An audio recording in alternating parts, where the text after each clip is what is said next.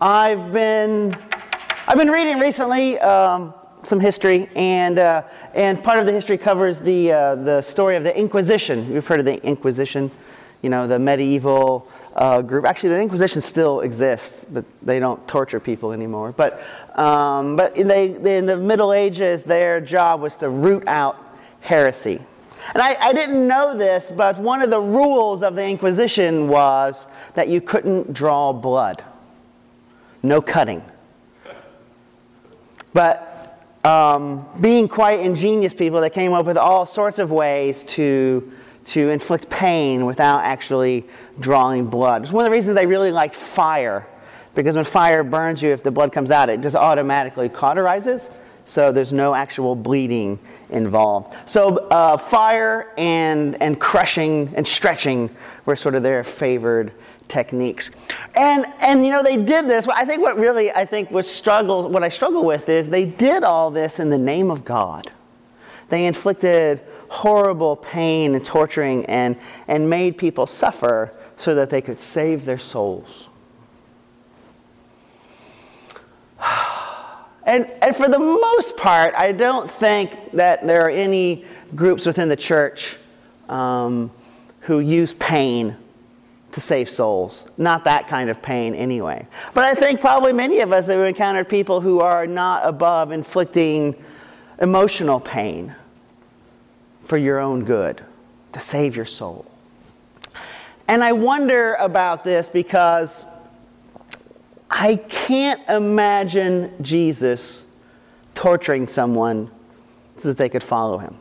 In fact, we get in this example today in this reading from John that, that Jesus presents, continues to present this, this teaching about the bread of life. And we've been, we've been talking about it for several weeks, but, but this idea that we are to take in Jesus to ourselves, to, to partake of him as, as sustenance for ourselves.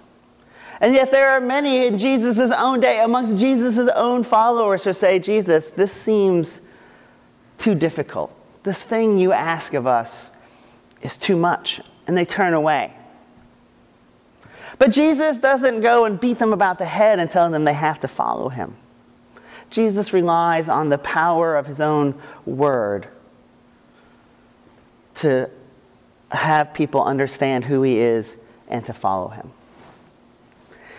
And so I think that when we look at people who are willing to be coercive or manipulative, or, or in the case of the Inquisition, to cause suffering for our salvation, then they are not motivated by the Holy Spirit.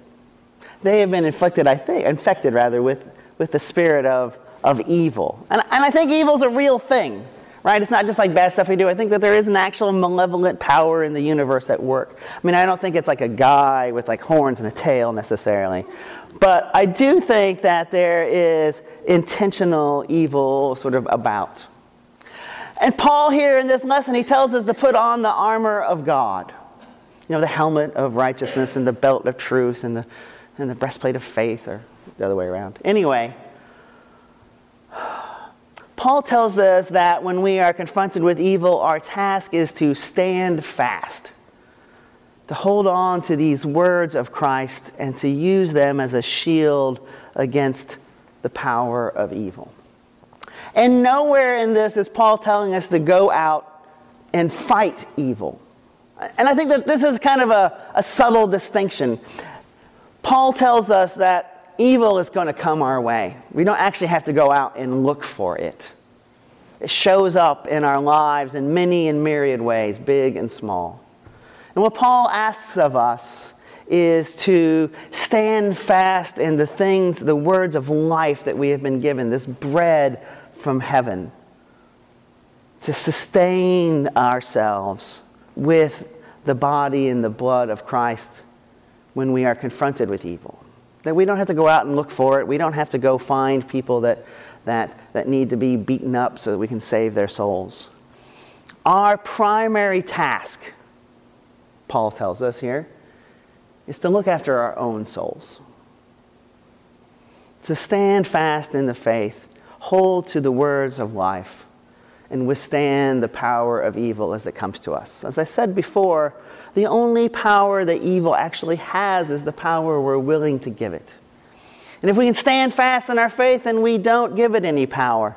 And it can't do anything to us that we don't let it do.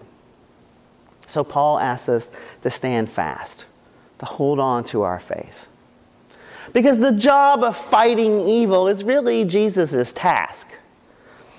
As, as Christ's body in the world, our job is to stand up and name evil when we see it, to speak against it, to not allow it any power, and to use the, the authority of God's word to inspire others also to stand fast. And I, I love this. This passage from John is one of my very favorites because here Jesus, in his own lifetime, and very early in his ministry, he tells them the truth. And there are so many people who aren't really ready to hear it, to hear the words of, of love and mercy. Because for so many people, the idea of being loving and merciful, of, of being people of grace and reconciliation, feels like weakness. It feels like failure. That we're not getting even somehow. We're not, it's not fair, as my kids would tell me. It's not fair. But I don't think there's anything in the gospel about fair. Not in the way the world understands it, anyway.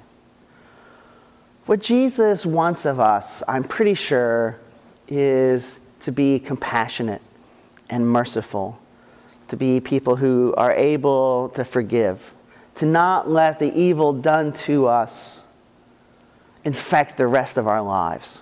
I think that's what forgiveness is about. It's about saying, what happened to me doesn't shape who I have to be. And so, so Peter says this most beautiful line when Jesus asked them, Are you too, you 12, are you really going to leave me as well? And Peter says, Where can we go? If we hold the belief and accept that Jesus is, in fact, the Son of God, the incarnation of God's self in the world, and as we know, as Peter didn't, that Jesus' death leads to his resurrection. And if we hold that to be true, where else could we possibly go? It's, it's God. How, how can we find some other refuge? How can we find some other place to stand? You have the words of eternal life. And we believe and have come to know that you are the Holy One of God.